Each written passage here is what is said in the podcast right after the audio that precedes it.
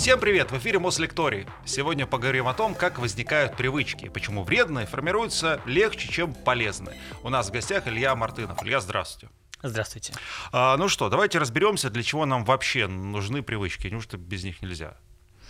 Ну, я бы здесь вот начал с того, что вообще такое привычка, и как мы определим привычку. Потому что есть понятие привычка в обыденном смысле, да, как обычно люди ее определяют. Есть понятие ну, научное. Хотя на самом деле в науке не очень любят этот термин, потому что непонятно, что с ним делать. Да, так как слишком такая сборная солянка получается. Вот смотрите, давайте возьмем три ситуации. Первая ситуация. Человек э, бреется каждое утро. Вторая ситуация. Вот, да, это была первая mm-hmm. привычка. Вторая ситуация. Человек любит покушать на ночь. И третья ситуация. Человек любит быстренько выбежать на перерывчик и что-нибудь покурить там. Ну, э, папироску какую-нибудь там, да, сигаретку. Такого и... мы сразу человека порицаем, во-первых, потому что так делать нельзя, да. Но это хорошо. Три, три э, пунктика. Три ситуации, ситуации. есть. И э, в целом в обыденном да, смысле кажется, ну вот у него есть привычка побриться, а кто-то скажет, что ну вот есть привычка просто покушать. Ну, привычка, привычка, привычка. И с точки зрения обыденной логики, казалось бы, это все э, вещи одной и той же категории. Ну да. Но на самом деле, с точки зрения нейробиологии, это совсем не так. Это абсолютно разные вещи абсолютно разные вещи. Вот в первом случае, если мы говорим про то, чтобы побриться каждое утро, здесь может быть два варианта. Это может быть какая-то культурологическая особенность. Ну, например, не принято в культуре, чтобы мужчина был небритый. Ну, или наоборот, да, там отращивал бороду и как-то ее специф- специфическим образом подбревал. Либо это может быть, например, да, а, ОКР. То есть у человека кажется, что из-за того, что у него небритый, да, там, небритый подбородок, это как-то сказано, например, на его здоровье. И вот он его прям скоблит и вычищает. Это уже как бы вопрос да, такого психиатрического диагноза. ОКР это что расшифруете? Обсессивно-компульсивное расстройство. Mm, вот если okay. кто-нибудь э, смотрел этот фильм, да, «Авиатор» с Леонардо Ди Каприо, если помните, он все время вот часто мыл вот руки, прям вот так роют их мыл, да, потому что они грязные, недостаточно чистые. Да, это такая вот обычно такое следствие некоторого затяжного стресса или там психотравматизации, да, когда человек сталкивался с ситуациями, да, в которых, например, ему, его либо пугали, либо действительно была ситуация, в которой э, он э, ну, в результате, например, несовершения какого-то действия, да, там, не помыл руки, чем-то сильно отравился, да, то есть получил какую-то увечье, травму, или ему говорили, что это всеми опасно, запугивали, ну и в конечном итоге это приводит к такому, вот, собственно, от такой обсессии, да, и компульсивному поведению, когда человек ничего не может с собой поделать, он там бреется, вот там, прям вот э, под лупой рассматривает там свой подбородок и так далее. И это не совсем привычка, это, да, это уже то, что требует терапевтического вмешательства. Вторая ситуация, когда мы говорим про покушать на ночь, она может быть связана в первую да, там тоже два варианта. Первый вариант, там может просто быть связано с режимом дня, потому что ну, человек, вот, например, работает вечер или ночью. Но есть другая ситуация, когда человек э, переедает, например, или вот он ест, это дополнительный прием. Например, он там поел три раза в день и еще на ночь вдруг начинает есть. Это, есть такое понятие тоже в, психи, в психиатрии, в психотерапии, как РПП, это расстройство пищевого поведения, это уже расстройство. То есть это не привычка, это расстройство, и оно тоже требует терапевтического вмешательства. Потому что оно может приводить к метаболическому синдрому. То есть почему мы говорим, что это расстройство? Потому что оно имеет последствия для здоровья. Вы сейчас с этим расстройством меня расстраиваете, я так люблю поделать. А, да, но э, ситуация здесь, опять же, она индивидуальное. Допустим, если э, вы имеете какую-то ну, там привычку, да, там 4-5 раз в день есть, но при этом, скажем, вы занимаетесь спортом, тяжелой атлетикой, то, возможно, для вас это нормально. Опять же, мы говорим про распорядок дня. Mm. Это, это уже э, история, да, не про расстройство пищевого поведения, а потому что у вас есть необходимость добирать нужное количество килокалорий, ну, для того, чтобы просто ваш организм функционировал, и тогда это, в принципе, адаптивная история. И с этим, с этим не надо ничего делать. Ну и третья, да, э, ситуация, связанная с, там, с табакокурением или, ну, там, понятно, с алкоголем, то здесь мы, конечно, говорим уже о зависимости. О зависимости. В свое время Иван Петрович Павлов, когда пытался подступиться к привычкам, он очень долго думал, как же это определить.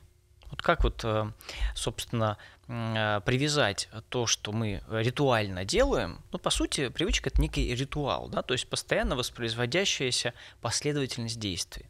И Иван Петрович придумал такой термин, который назывался э, динамический стереотип. То есть есть некоторая динамика, есть некоторая последовательность действий, которая стереотипно воспроизводится изо дня в день. Павлов, исследуя э, свои условные рефлексы, которые он, в общем-то, отчасти случайно открыл, изучая пищеварение, То есть он, вот многие думают, что Иван Петрович Павлов там э, открыл э, какие-то там, сделал, точнее, открытия в области поведения и там нервной системы, из этого получил Нобелевскую премию. На самом деле это не так, он Нобелевскую премию получил за физиологию пищеварения. А попутно, случайно, он открыл вот такое явление, что если собачке, например, предъявлять миску с едой и одновременно включать свет, а, то через какое-то... И у него выделяется слюна, а слюна выделяется у него на миску с едой, то через какое-то время, если миску убрать, то у собаки выделяется слюна просто на свет, потому что вот, ну, происходит такое сцепливание внутри, то есть в нервной системе возникает связь. Вот. И э, Павлов заметил вот еще, что когда человек э, обучается, то он проходит, немножко, конечно, это грубо, да, там чуть все сложнее, но он проходит через стадию вот этих вот условно-рефлекторных обучений. То есть он учится сначала там реагировать на вот это, на один стимул, на другой. Ну, например, там даже когда э, мы ребенка учим каким-то новым словам, показываем игрушку и говорим, она называется вот так. И формируется сцепка некоторая, то есть формируется связь э, в мозге, которая позволяет, по сути, э, ну, условный рефлекс, которая позволяет Дальше мозгу очень быстро давать нужную реакцию на э, этот стимул, да, там, на предъявление вот этой игрушки.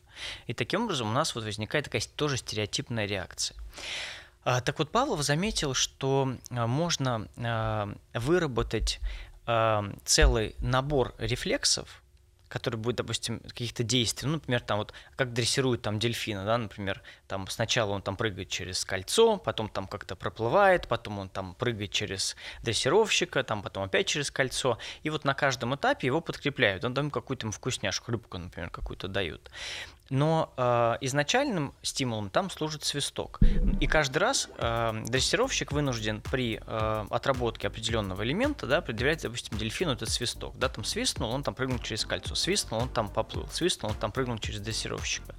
Но на самом деле можно сделать так, чтобы э, дельфин выполнял последовательность действий просто по одному свистку. То есть, если сначала э, отработать каждый э, вот этот вот э, условный рефлекс, а потом каждый раз просто дельфина просить один за другим его выполнять, то же самое, кстати, с людьми. Мы многие вещи бессознательно делаем. То есть нам не надо как дельфину вот так постоянно, да, там каждый э, этап выучивает. И э, в принципе, мы так же, как и дельфин, можем э, на какой-то один стимул, триггер, выдавать целую цепочку последовательных, очень жестко ритуализированных действий чисто автоматически. Вот отчасти даже это, например, вот э, чистка зубов, да, там вот э, намазали там пасту, да, э, человек многие вещи делает автоматически. И вот Павлов эм, сказал, что вот эти э, динамические стереотипы нужны для того, чтобы мозг экономил энергию. То есть нужно часть э, просто ресурса да, э, там, связанного с действием, там, даже с мыслями какими-то, да, даже с реакциями, кстати сказать, эмоциональными, ведь это тоже можно надрессировать себя в каком-то смысле. А это нужно для того, чтобы мозг не тратил энергию, не задумывался, то есть он постоянно не переучивался, а он как бы запоминает, и автоматически уже процессы это э, выводит. Ну вот ходьба тоже, да, элементарный тоже такой вот э, признак да, нашего вида, что у нас есть прямохождение, и вы же не задумываетесь, там, правую ногу, сейчас левую, да, там, переступить. То есть вы идете автоматически. Вот. Зуба, э, с чисткой зубов то же самое, да, то есть сначала человек учит, да, там, вот, там надо вот так почистить, да, потом там э, щетку надо перевернуть, там, потом вот такие движения, другие, да, а через какое-то время, да, условно говоря, для вас триггером, там, может быть, даже запах вот этой вот пасты уже является своеобразным таким спусковым механизмом, запускающим определенную последовательность действий. По Павлову, в общем-то, привычки — это набор динамических стереотипов которые возникают в ответ на вот какой-то изначально спусковой стимул, триггер, который, ну, здесь он может быть совершенно разный, да, то есть я не знаю, э, для кого-то триггером там может там становиться даже урчание в животе, то есть, если, опять же, там нету переедания или недоедания, то есть человек вот чувствует, да, что у него там заурчало в животе, значит, пора, оказывается, идти к холодильнику, да, и автоматически там открывать там там холодильник, э, и тянуть руку там к нужной полке, да, там брать э, с полки и так далее. Вот. А, и э, таким образом, да, вот физиология э, подходит к привычке вот с этой вот позиции. Иногда современные психологи определяют все вот те ситуации, которые я назвал, да, побриться, покушать, да, там переесть даже, и э, покурить под одну категорию и говорят, ну это все динамические стереотипы по Павлову. Привычки, они говорят. Но на самом деле это неправильно. Почему неправильно? Потому что э, если в первых двух случаях э, у нас, э, ну, скажем так, ситуация поведенческая, то есть мы говорим про поведение, и э, если там и нужна терапевтическая какая-то, да, там помощь, то в целом она будет происходить на уровне, ну, как правило, именно поведенческих каких-то моментов. То есть мы будем человека переучивать, мы будем создавать для него такой вот бэкграунд, в котором он э, ну, сможет, или да, там такие условия, в которых он сможет изменить эту свою привычку. Мотивацию продумывать, продумывать систему самопоощрений, продумывать то, что он будет делать с новым вот этим вот динамическим стереотипом. А, тогда как вот в третьем случае, да, когда мы говорим про сигареты, вообще-то речь идет об измененной биохимии мозга. И это не просто динамический стереотип, это не просто новые условно-рефлекторные реакции. Это действительно помененная биохимия, которая нуждается уже ну, зачастую в фармакологической коррекции. Да, то есть поэтому очень сложно избавиться от алкоголизма, да, там, от наркотической зависимости, от э, табакокурения там, без, допустим, этапа э, именно фармакологической терапии. Да, и поэтому сейчас там придумано много субституторов табака, придуманы Э, специальные препараты, которые воздействуют на дофаминовую систему. В последнее время вот э, обнаружено, что именно дофаминовая система там одну из ключевых ролей играет именно вот в зависимости, вот, допустим, там у курильщиков. То есть раньше больше на ацетилхолин это все списывали и на ацетил, по ацетилхолину старались бить. Сейчас это понятно, есть ну, там специальные ферментативные системы, которые завязаны на дофамин. Если на них воздействовать, то у человека ну, значительно уменьшается тяга к курению. Как я понял, то, что мы э, широко люди называем привычками, у них могут быть разные инструменты возникновения, разные механизмы возникновения и разные механизмы, скажем так, борьбы и ухода от этих привычек. Совершенно верно. Хорошо. Откуда э, эти привычки берутся и какую роль здесь играет, например, генетика или внешние факторы, если говорить про э, курение, вот за компанию, да, вот часто же так многие к этому получают, э, скажем так, тягу. Ну, по поводу там, да, а, за компанию, не за компанию, а, Тут, э, конечно, да, всегда есть факторы. Ну, вообще мы всегда говорим про так называемую биопсихосоциальную модель. То есть есть биологический фактор, конечно, генетический, плюс индивидуальное развитие какое-то. Есть, естественно, там психологический компонент, то есть то, как, собственно, человек воспитывался, как формировалась его личность. Ну и есть э, фактор социальный, в целом э, та среда, куда попадает человек, то его окружение. И э, очень сложно отчленить один фактор от другого. Ну, э, по крайней мере, то, что сейчас есть, э, ну, на данном этапе из там, генетических исследований, эм, есть данные по э, серотониновой и дофаминовой системе, например, вот есть данные о том, что определенные модификации DRD4 рецепторов, то есть у нас вот как работают системы, есть определенные такие ловушечки для молекул активных, для того, чтобы им нервный импульс бегал, одна клеточка выделяет, секретирует, ну, например, тот же дофамин, а другая клетка с помощью специальных ловушечек, рецепторов, вылавливает его. Когда она поймала, то запускается дальше процесс передачи импульса, и, например, совершается какое-то действие, там, ну, или какая-то там, мысль там пошла у человека. Вот так, собственно, это работает. И вот э, модификация определенных рецепторов, например, э, действительно э, показана, есть ну, корреляция, то есть к рисковости, к, риск, к риску употребления наркотических веществ психоактивных. То есть вот э, действительно как будто бы некоторые модификации рецепторов вас как бы предрасполагают к этому. То значит... шанс на эту привычку у кого-то выше генетически. Да, вот да шанс, шанс выше, да. Там, конечно, много вопросов с этим. Я очень аккуратно про это говорю, потому что исследований не так много. А, да, вполне. То есть реактивность рецепторов, то, как они в целом да, взаимодействуют с веществом, насколько оно насколько потенцируется, так называемый, да, есть такой термин потенцирования рецептора, вот, допустим, там каким-то психоактивным веществом. Вот, э, это да, но это не означает, что если у вас есть такие рецепторы, вы обязательно станете там наркоманом или алкоголиком, там, или будете да, там, табак курить. Тут уже как бы, да, момент, опять же, как вас воспитывали, какие у вас там ценностные ориентиры, есть ли какая-то травма, есть ли какой-то внутренний протест. Ну, если уж мы заговорили про вредные привычки, известно, что генетика может определять, э, например, склонность к алкоголизму. Завязано это на гены, которые кодируют алкоголь дегидрогеназу. Это фермент, который перерабатывает этиловый спирт. И в каком-то случае он вызывает очень быструю интоксикацию у человека. Он медленно работает, и э, из-за этого алкоголь долго задерживается, прошу прощения, и поэтому человек очень быстро пьянеет.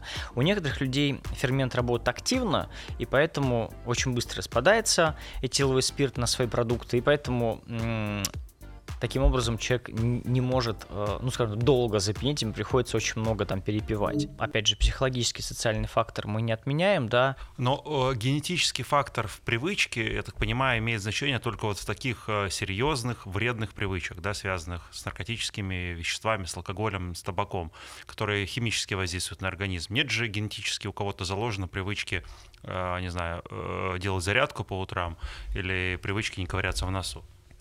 А здесь тоже не все так просто. Вот на самом деле, да, вот есть тоже вари... вариативность в той же дофаминовой системе, коль уж, коль, да, коль уж мы ее сегодня упомянули.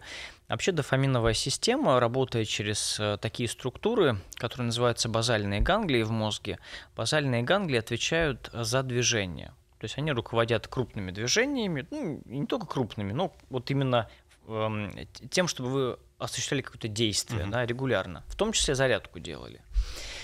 И показано, что если, скажем, у вас э, дофамин выделяется в не очень больших количествах, то вы э, получаете удовольствие, например, там, от еды, полежать на диване, посмотреть сериальчик какой-нибудь, почитать книжку. А вот если у вас дофамина много, вот в этом вот именно, э, там есть несколько путей дофамина, и вот путь, который связан с базальными ганглиями, которые да, активируют вот эти двигательные структуры, то вообще-то говоря, у вас есть потребность больше двигаться. И вы получаете больше удовольствия именно от движения, от физкультуры, от того, чтобы быть таким вот живчиком. Вот я люблю приводить пример. Вот первая да, категория граждан такие обломовые, да, которые любят полежать, там, да, вот это вот все-таки. Э, ну, э, ничего в этом хорошего или плохого нет, это ну, просто вот так вот, вот, да. А другие штольцы такие, которые надо двигаться, куда-то что-то делать, куда-то стремиться, бежать, и они просто ну, психогенетически не могут э, постоянно лежать на диване, у них свербит, потому что идет вот это вот, да, перестимуляция самих базальных ганглий. Вот, кстати, это мы видим при синдроме дефицита внимания и гиперактивности у детей с СДВГ, у них там тоже есть вот гиперактивация вот этих вот структур, и поэтому те дети постоянно елозят там, куда-то там прыгают, э, вскакивают с места, мешают учителю, не потому что вот э, им не интересно, а потому что они зачастую просто не могут подавить эту двигательную активность, понимаете? И поэтому зарядка для них может быть спасением танцы какие-то и так далее. И им просто, может быть, даже это больше будет приносить удовольствие. Поэтому здесь есть тоже генетический компонент. Привычка условно переедать и привычка заниматься спортом, вроде бы для общества, для человека это положительная одна привычка, а вторая отрицательная. Вот. Э, и некий механизм, который сформировали ее в голове и э, ее э, заставляют повторять, они одинаковые? Задача мозга делать ничего и получать как можно по максимуму. И если такая возможность у него появляется, он ею всегда воспользуется. То есть, если есть возможность запасать э, вкусную еду, он будет ее запасать. То есть он будет есть, пока как бы, да, а вот что его уже не остановит, пока там не полезет обратно. Ну, опять же, э, ну, в целом, да, если бы у нас не было каких-то социальных ограничителей, просто человек не знал, что есть какие-то порции, есть, да, там, э, в целом надо хоть немного следить за своим весом и так далее, и так далее, то, возможно, да, люди бы действительно э, многие передали, ну, не все, то есть понятно, понятно, что у кого-то насыщение быстрее происходит, тут тоже, опять же, физиология, да, там вот это мы говорим, вредная привычка переедать, она что же там на выработку грелина там завязана, да, который там чувство голода, да, у нас регулирует. Просто у кого-то он активнее работает, у кого-то там в целом немножко притуплены, условно говоря, импульсы от желудка, и поэтому человек э, может там не, до, очень долго не ощущать э, э, вот это вот э, насыщение, поэтому начинает переедать. Там гипоталамус э, может как-то да, там индивидуально так работать, что даже повышается уровень глюкозы, гипоталамус, он, собственно, постоянно сличает уровень глюкозы такой, ну, глюкозометр, такой глюкометр наш такой внутренний. Вот, и он просто, вроде глюкоза поднялась, а он, эй, привет, ты там где вообще, да? А он все еще думает. Вот, то есть тут тоже все очень индивидуально. Но понятно, что ничего хорошего нет ни в том, ни в другом случае. Ни в случае переедания, ни в случае употребления наркотиков. Да даже кофеин, вот когда мы пьем кофеин, когда мы пьем кофе, вообще пить кофе это вредная привычка с точки зрения физиологии, потому что вы обманываете свою нервную систему. У нас есть специальные аденозиновые рецепторы, которые на клеточках когда они активируются аденозином, Э, он э, накапливается и говорит клетке, слушай, ты уже устала, пора отдохнуть. И таким образом мы начинаем ощущать вот усталость, да, там, сонливость и так далее. Но кофеин, он начинает обманывать аденозиновые рецепторы, выключая их, ну, имитирует, да, там, аденозин, э, точнее, не, не имитирует, он вступает с ним в конкурентную борьбу и не дает возможности аденозиновым рецепторам сработать. И таким образом клетки ну, условно говоря, не понимают, что они устали. Вот она внутренне истощена, но клетка же, она, вы же понимаете, э, это же не какая-то там там э, кремниевая машина, да, там квантовый компьютер, который может работать, да, там даже в мозге, да, заниматься какими-то вычислениями бесконечно. Клетка истощается, она должна синтезировать вещества, она должна запасти определенные вещества. А тут вы раз, два, три, десять стимулируете, даже, ну, то если говорить про мозг, постоянно работает, работает. Мышцы тоже, да, вот вы двигаетесь, мышцы тоже истощаются, нужно накапливать АТФ, там, да, другие вещества. А, а механизм ощущения усталости, он выключен. И таким образом вы начинаете работать на износ.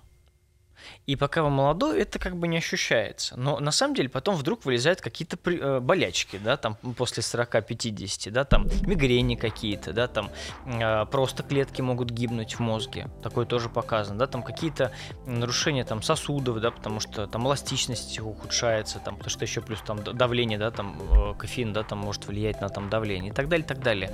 И вот всегда вот эти вот, вот это баланс на самом деле, да, вот его необходимо искать между нормой и э, ну, перестимулированием тех или иных систем, потому что любой наркотик, да, и кофеин в том числе, да, алкоголь, да, там, э, никотин, да, там, табак, неважно, это всегда кредит, который потом придется отдавать. Это только вот э, кажется иллюзия, что сейчас я себя постимулирую, да, там, каким-нибудь энергетическим напитком или кофеином, и все будет отлично, я там, ну, быстренько поработаю. Да, ты сейчас э, поработаешь там, и еще несколько лет поработаешь, но потом просто в какую-нибудь гипертонию скатишься и будешь лечиться 20 лет, понимаешь? Понимаете, вот в чем вопрос-то, да?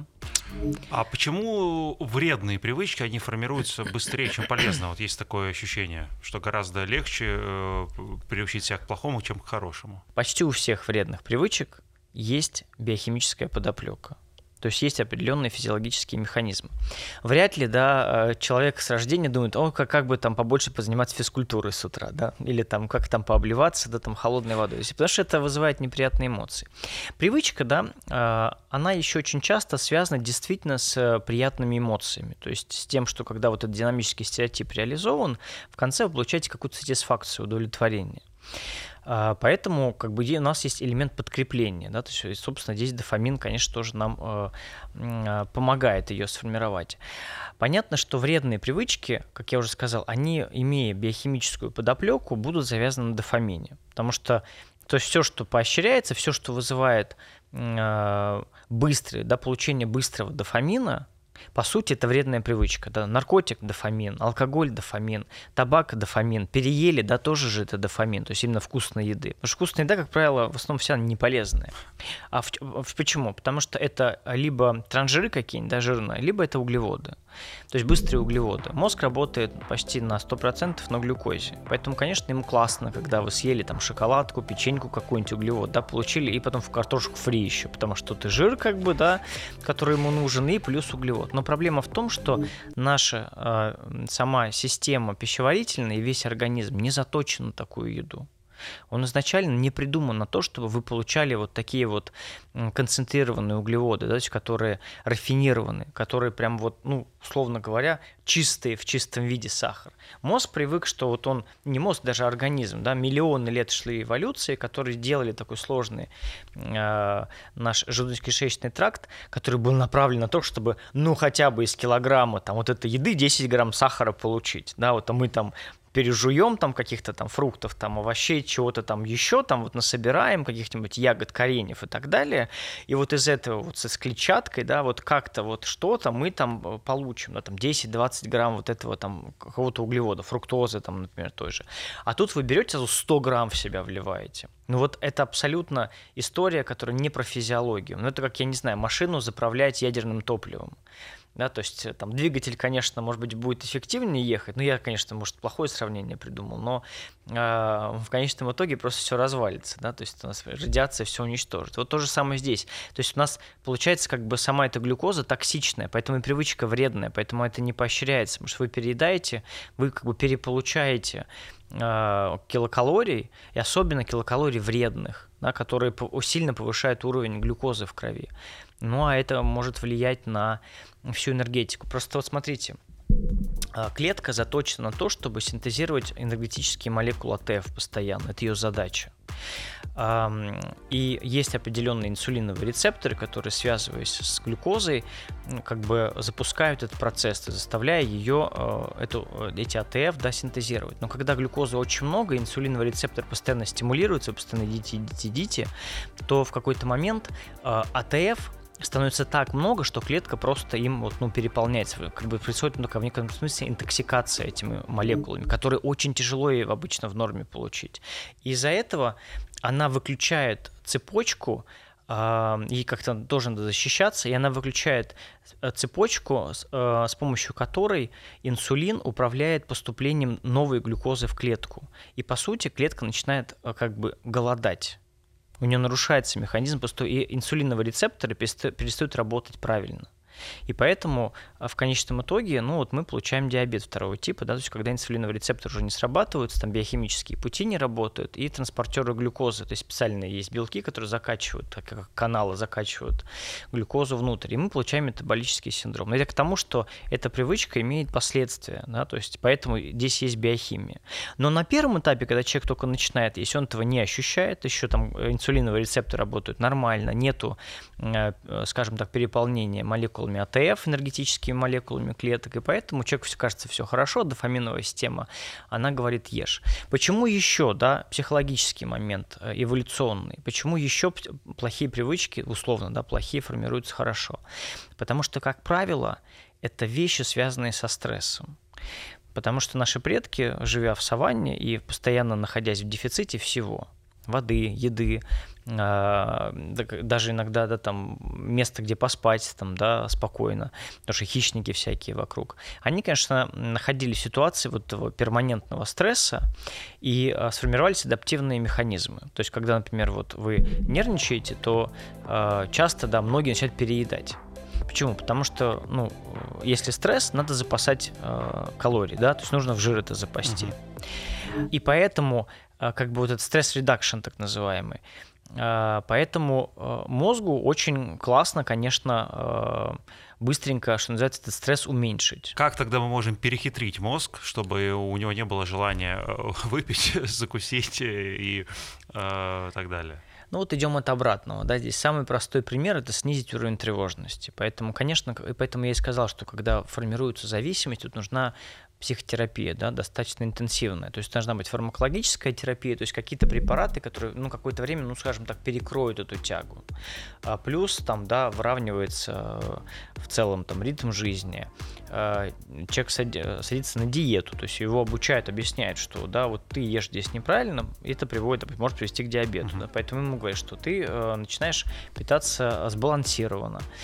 А, ну и, конечно, очень важна мотивация. То есть почему-то же человек пришел вот к этой конструкции, что он стал вот э, на этот путь, да, то есть у него появились типа, переедания или там табак или там алкоголизм, да, поэтому здесь мы работаем с мотивационной сферой и, э, ну, разбираем, собственно, основной проблемой, откуда это пришло. Решаем ее и таким образом, как правило, кстати сказать, действительно ситуация значительно улучшается. Э, ну, например, вот известный случай, да, когда человек там был в алкоголизме 10 лет, потом у него родилась дочь, который сильно там заболел, у него была детская наследственная э, болезнь, и он бросил вообще пить в одночасье, потому что надо было за дочерью ухаживать. Там еще жена его тоже заболела, в общем, и мы видим, что когда появляется какая-то система мотивации, да, новой, то человек может отойти от этой привычки. А Алексей Алексеевич Ухтомский, наш великий русский физиолог, писал о так называемых доминантах. Он говорит, что есть некоторый очаг устойчивого возбуждения, который привлекает к себе все остальные центры. То есть он порабощает в каком-то смысле мозг для того, чтобы сформировать активность какую-то. Да? Например, когда вот вы там а, пишете там какое-нибудь там, не знаю, письмо, и вы думаете только о нем, вся у вас там активность мозга подчинена именно вот писанию, да, там этого письма. Когда вы выполняете какое-то, изуч... изучаете новое там упражнение в спортзале или там в танцах, да, какую-то связку человек разучивает, то, конечно, тоже вся доминанта, двигательные структуры, да, там его внимание, структура, которая отвечает за внимание, все они подчинены вот этому, собственно, выполнению комплекса действий. Когда человек находится в патологической зависимости какой-то, так называемая вредная привычка переедания, он все время о чем думает? О еде. Ну да. Он думает о еде. И то есть у него все поисковое поведение, собственно, направлено на то, чтобы, о, там шоколадка, тут конфетка, тут печенька. Вот он ходит и сканирует просто пространство, вся его доминанта.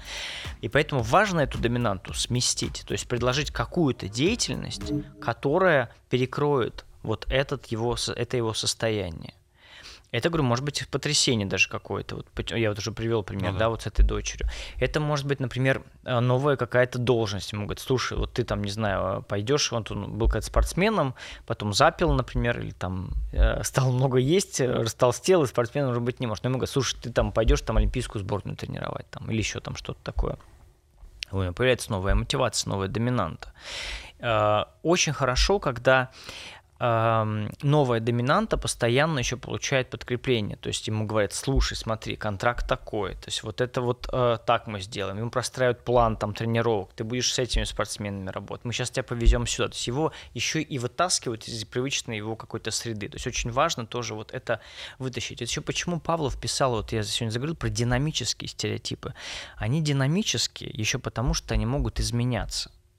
То есть привычку можно поменять. Понятно, что вот привычка, вот там, не знаю, чистить зубы правой рукой, легко может быть поменена на привычку чистить левой рукой. Ну, там 2-3 недели вы переучиваетесь. А с алкоголизмом, да, это динамический стереотип, но на фоне измененной биохимии. Но он динамический. Угу. То есть это значит, что мы на самом деле, вынимая человека из привычной среды какой-то, да, то есть человеку нужно менять среду, менять окружение. Это самое, кстати, эффективное. То есть, например, на, надо худеть, берешь тренера. Или там напарник какого-то, если собираешься бегать по утрам, будет эффективнее. Это показано на уровне передней поясной извилины. Есть специальная структура, отвечающая там за силу воли. Она вот взвешивает, условно говоря, ваши глобальные планы на то, чтобы похудеть, с какими-то текущими там, не знаю, хотелками или потребностями. И она как бы вот, ну так вот, э, такую как арбитр, таким арбитром выступает, который вот эти противоречия устраняет. То есть, например, если вы сидите на диете и тянетесь за там печенькой, она говорит, нет, там у тебя, у тебя сейчас как у тебя план-то, вот, да, нужно это самое, нужно худеть, да, нужно печеньки убрать. И поэтому она, соответственно, очень хорошо активируется, например, когда э, вы э, подключаете еще дополнительные сюда ресурсы. То есть, скажем, ну, например, вы не один сидите на диете, а вся семья сидит на диете. То есть там жена ваша, там, ну, дети, понятно, тут как бы с детьми мы не экспериментируем, но там жена и вы там сидите на диете, например. Уже, уже попроще. Ты там полез за печенькой, жена тебе раз так по рукам говорит, нет, да, не надо. Или там у вас соревновательность есть, кто там сколько килограмм там за неделю, там за две спросит. Да, там если есть тренер, то есть есть человек, который над вами как бы смотрит, в вас вкладывается. Кстати сказать, это тоже для мозга очень э, высокого уровня мотивации, мотивация, потому что вообще, когда нам уделяется внимание, в нас что-то вкладывается, то мозг вот эм, именно эту конструкцию, он начинает ее как бы поднимать в своей иерархии важности. И для него это имеет ну, большее значение, чем если бы человек, допустим, просто сам ходил бы в спортзал да, например. Плюс создается система каких-то мотиваций. Понятно, что, скажем, если вы собираетесь э, там бросать курить, то сложно это сделать там за неделю. Поэтому здесь, допустим, да, мы э, вводим какой-то субститутор, скажем, жвачку с никотином поначалу, да, там на 2-3 недели, э, пластырь, да, там какой-то. То есть мы чем-то замещаем вот это, да, идет замещение. Там не сигарету кладем да, у нас в рот, да, а тащим жвачку какую-нибудь. И есть специальные тоже препараты, которые э, помогают, да, во-первых, выводить вот это, да, потому что он, токси, он же токсичный, тоже, да, там накапливаются все эти вещества, которые э, копились там годами, да, во время, собственно, табакокурения до нашего периода.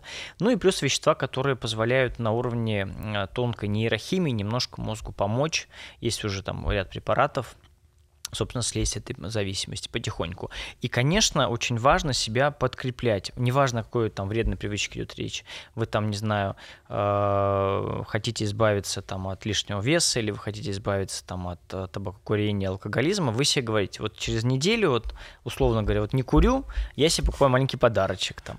Или я вот, не знаю, не ем вот, да, тут две недели эту картошку фри и столько там сладкого, я там себе тоже там делаю какое-то поощрение. То есть тоже себя поощрять, потому что дофаминовая система все-таки работает на короткой дистанции. А потом вы даете себе новое, там, какое-то новое задание и новые какие-то поощрялки. Вот так, в принципе, это работает. Mm-hmm. Срываться и говорить, что все, завтра я себе зашиваю рот там и не ем полгода, это, конечно, история не будет работать, потому что ну, вы сорветесь уже через неделю.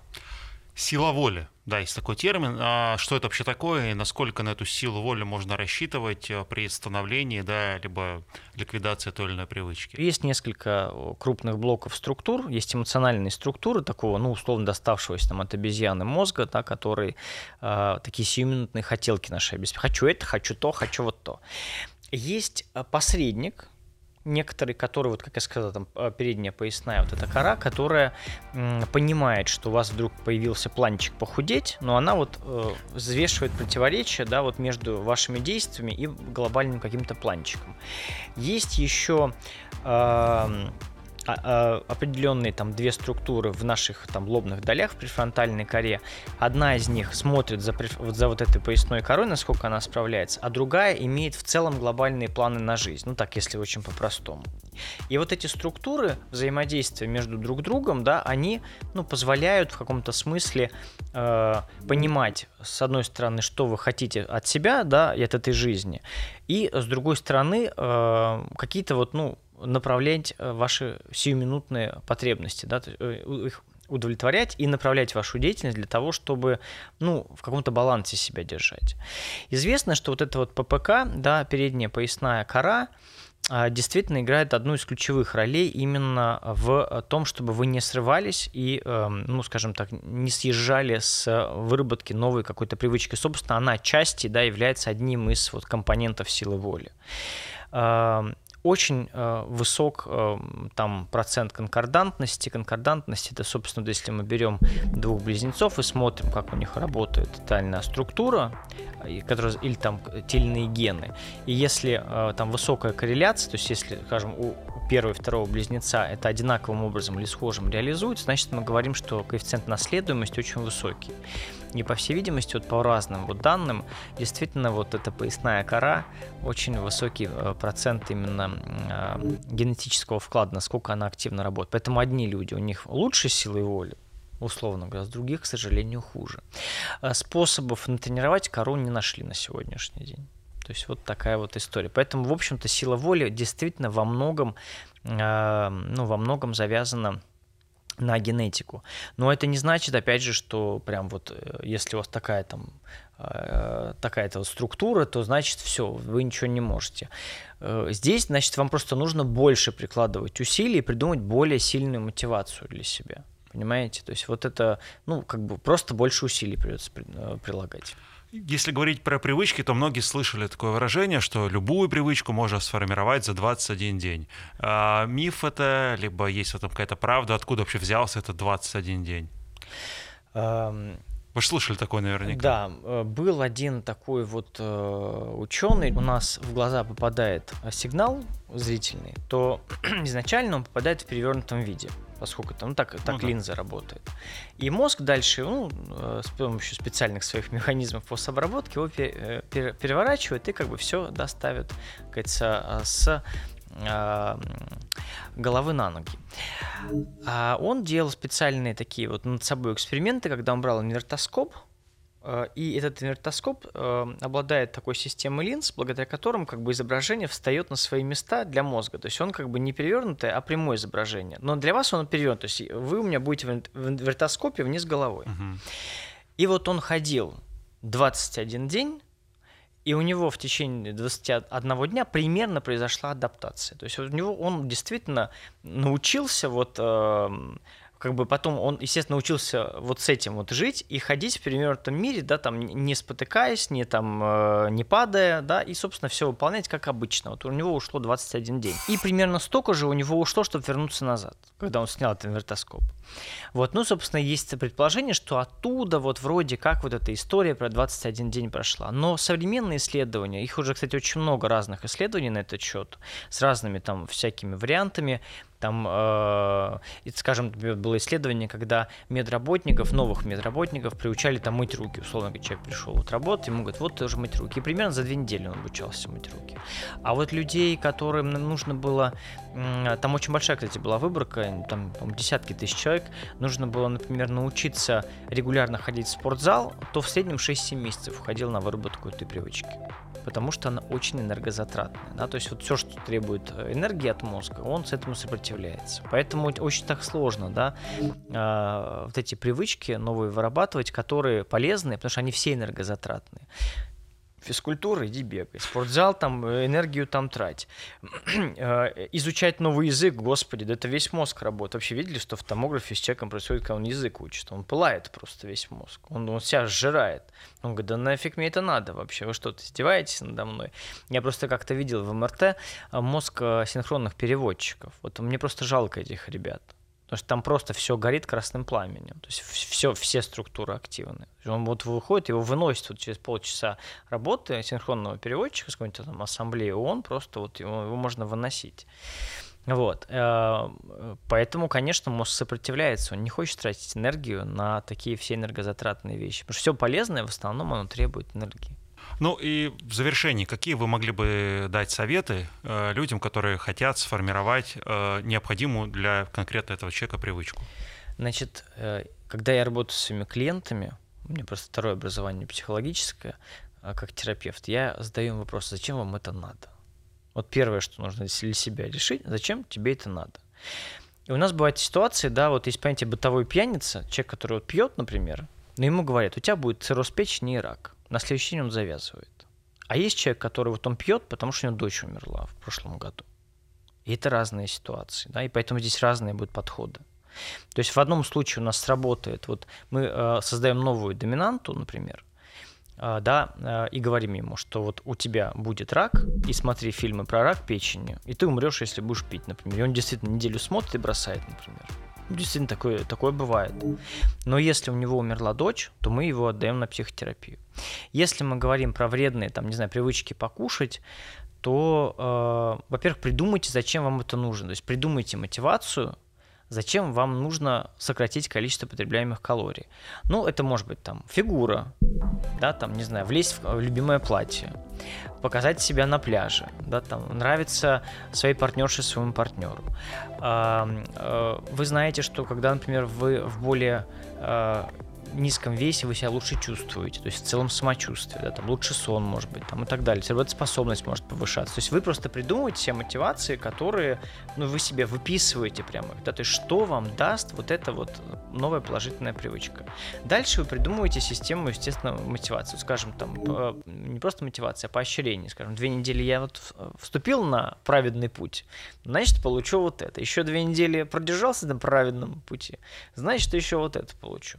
Вот. Ну и понятно, что э, от привычки отказываемся постепенно. Не так, что завтра бросаю и на сигареты больше не смотрю. То есть там, скажем, выкуривал 10 сигарет, буду выкуривать 7, потом 6, потом там 5, да, э, пожую жвачку вместо этого. Что касается еды, вот да, там честно себе выписываете килокалории, сколько вы съедаете, чипсов, там, сухариков, там, не знаю, картошки фри, что вы там любите есть, да, вредные, да, там будет, будет много еды считаете, сколько колораж у вас должен быть. Ну, скажем, вы съедаете 3000 килокалорий или 4, да, а вам надо там 2200, скажем, да, в норме. И вы потихонечку, да, там каждую неделю по 200 килокалорий уменьшаете. Не так, чтобы это был стресс, потому что резко, естественно, делать, это стресс сюда для организма. Кому-то говорите, да, и показываете, ведете дневничок, и показываете кому-то, прям отчитываете, говорите, там, жена, вот смотри, я на 200 килокалорий стал тут есть меньше, да, или там каким-то друзьям говорить, вот видите, я вот тут сижу. Ну, но важна как бы последовательность, важна, чтобы, да, это было регулярно. То есть э, меньше, меньше, меньше. И дальше вы просто берете и покупаете в целом этих продуктов меньше. Вот вы ели там, э, не знаю, большую пачку чипсов, покупайте маленькую пачку чипсов, просто у вас даже физически uh-huh. не было возможности съесть более. Это, кстати, очень хорошо работает.